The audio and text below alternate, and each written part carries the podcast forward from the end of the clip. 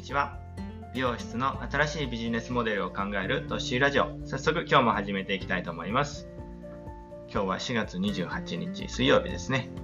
今日はね、ちょっとあの話が長くなりそうなんで、早速本題の方にね、入っていきたいと思うんですけど、まあ、今日のテーマとしては、あの、10年後に差が出る営業時間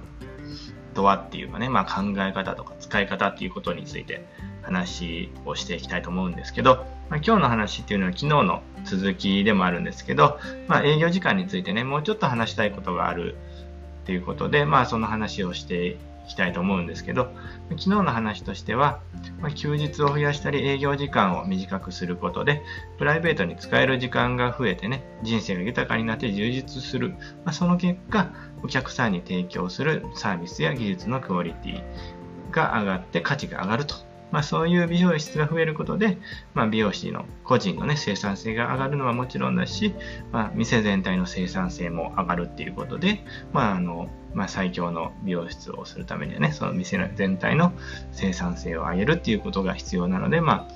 大事ですよねっていう話をしたんですけど、まああのね、そのまあ、話を最初に戻して、まあ、今日はその営業時間のことについて、まあ、もうちょっと話をしていくということなんですけど、あの美容室ってね、朝から夜遅くまでやってるイメージってあると思うんですけど、まあ、ただね、それってこうこの時代どうなのっていうのはありますよね。で、まあ、あとは言っても営業時間、まあ、もっと言うとこう美容師の労働時間ってめちゃくちゃ長いし、特にアシスタントの頃なんてね、家にいる時間よりあの店にいる時間の方が長いっていう人も多かったりするんですよね。まあ、これは単純にビジネスモデルや美容業界の文化とか風習が悪いからっていうのもあるんですけど、まあ、だからそこからま変えないといけないというのはありますよね。で、まあ、ただここで考えるといけんことっていうのは、まあ、あの、そうだそうだとかね、労働時間長すぎるぞって文句を言うことではないということですね。じゃあどうすればもっと短い労働時間で同じだけの成果が出せるのかってことを考えないといけないわけですよ。で、あのじゃあまずね、こう美容室は何で労働時間が長いのかってことをあの考えていきましょうということで、まあ、美容室の労働時間を増やさないといけない理由をちょっと一つずつ挙げていきましょうかね。で、まあ一つが人件費とかあの全部含めた経費ですね、を賄いつつ、まあ、事業を継続させていくために、まあ、利益も出すっていう、まあ、その売り上げを作るってことですよね。まあ、あの利益出さないと事業続けないですからね。で、まあ、あの2つ目はアシスタントの場合は、あの技術習得っていうのは営業時間後にすることが多いからっていうのがありますね。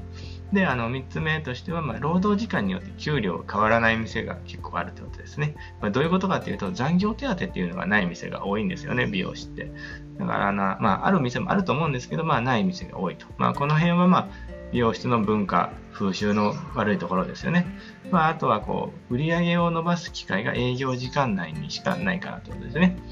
まあ、で、5つ目は、損益分岐点を超えた利益っていうのは、まあ、単純に経営者に入ってくる。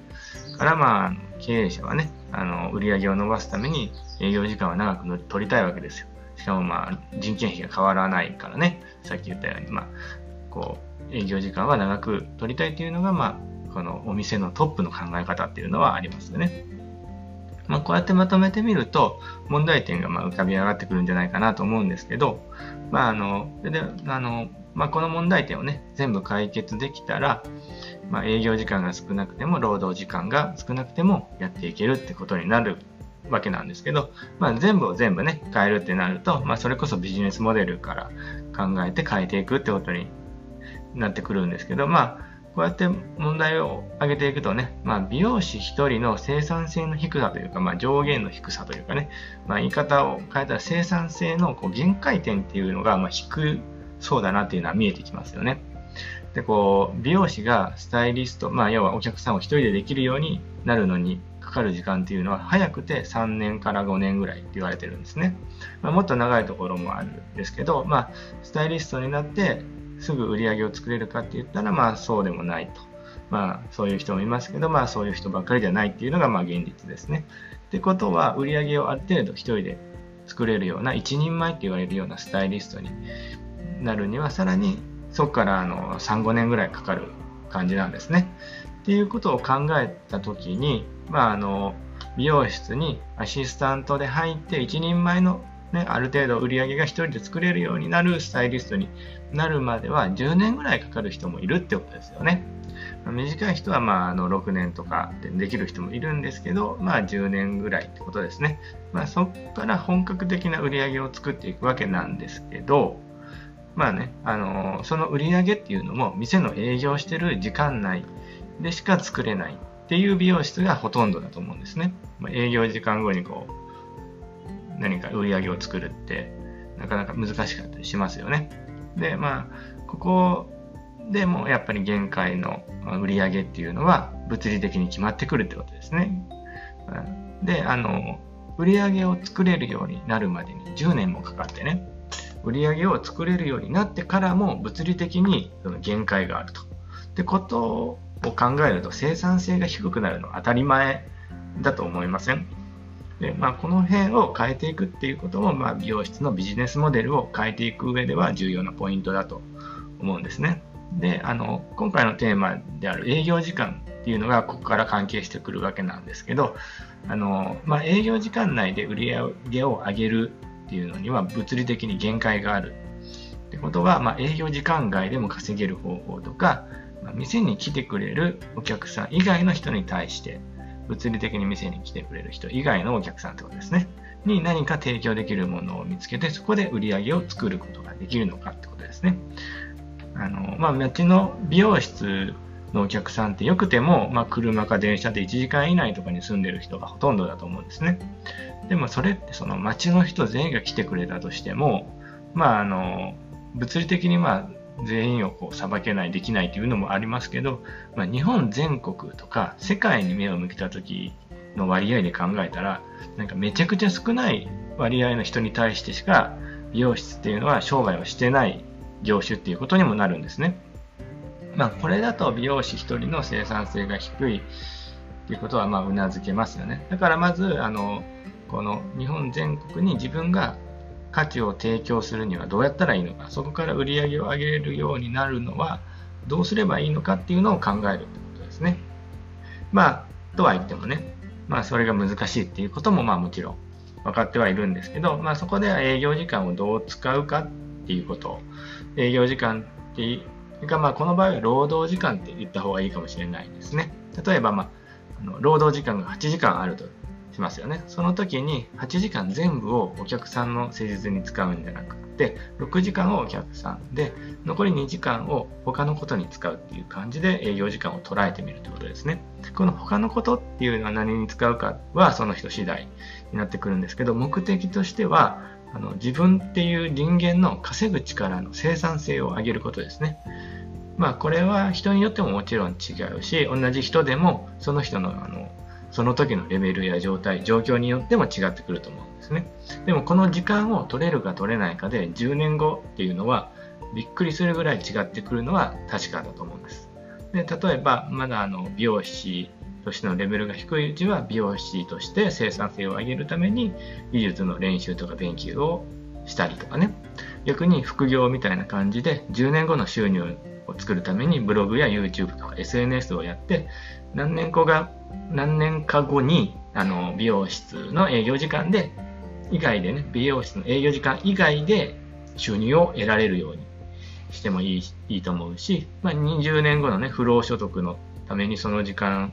を、まあ、投資の勉強にも全部振っちゃってね、投資をし始めてもいいと思うんですね。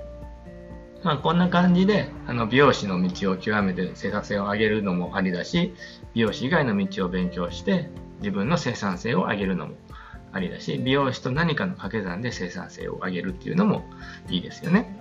まあ、とにかく自分の人生においての生産性を上げるために何かをするっていう時間を意図的に作るってことが大事なんじゃないかなってことですね。まあ、逆にね、こういった時間を取らずに、あの、労働時間の全部をお客さんの施術に使っとったら、まあ、どうなるんかってこと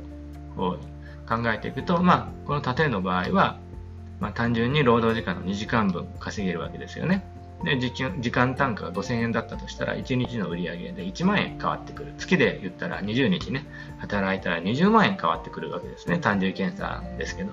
でも、あの、大事なのは、これをどのくらい続けれるかってことですね。まあ、あの人っていうのはまあ年取ったら体力もなくなってくるし、腕も鈍ってくる。まあ、20から40ぐらいまではね、いいかもしれないですけど、その先どうなんかなことですね。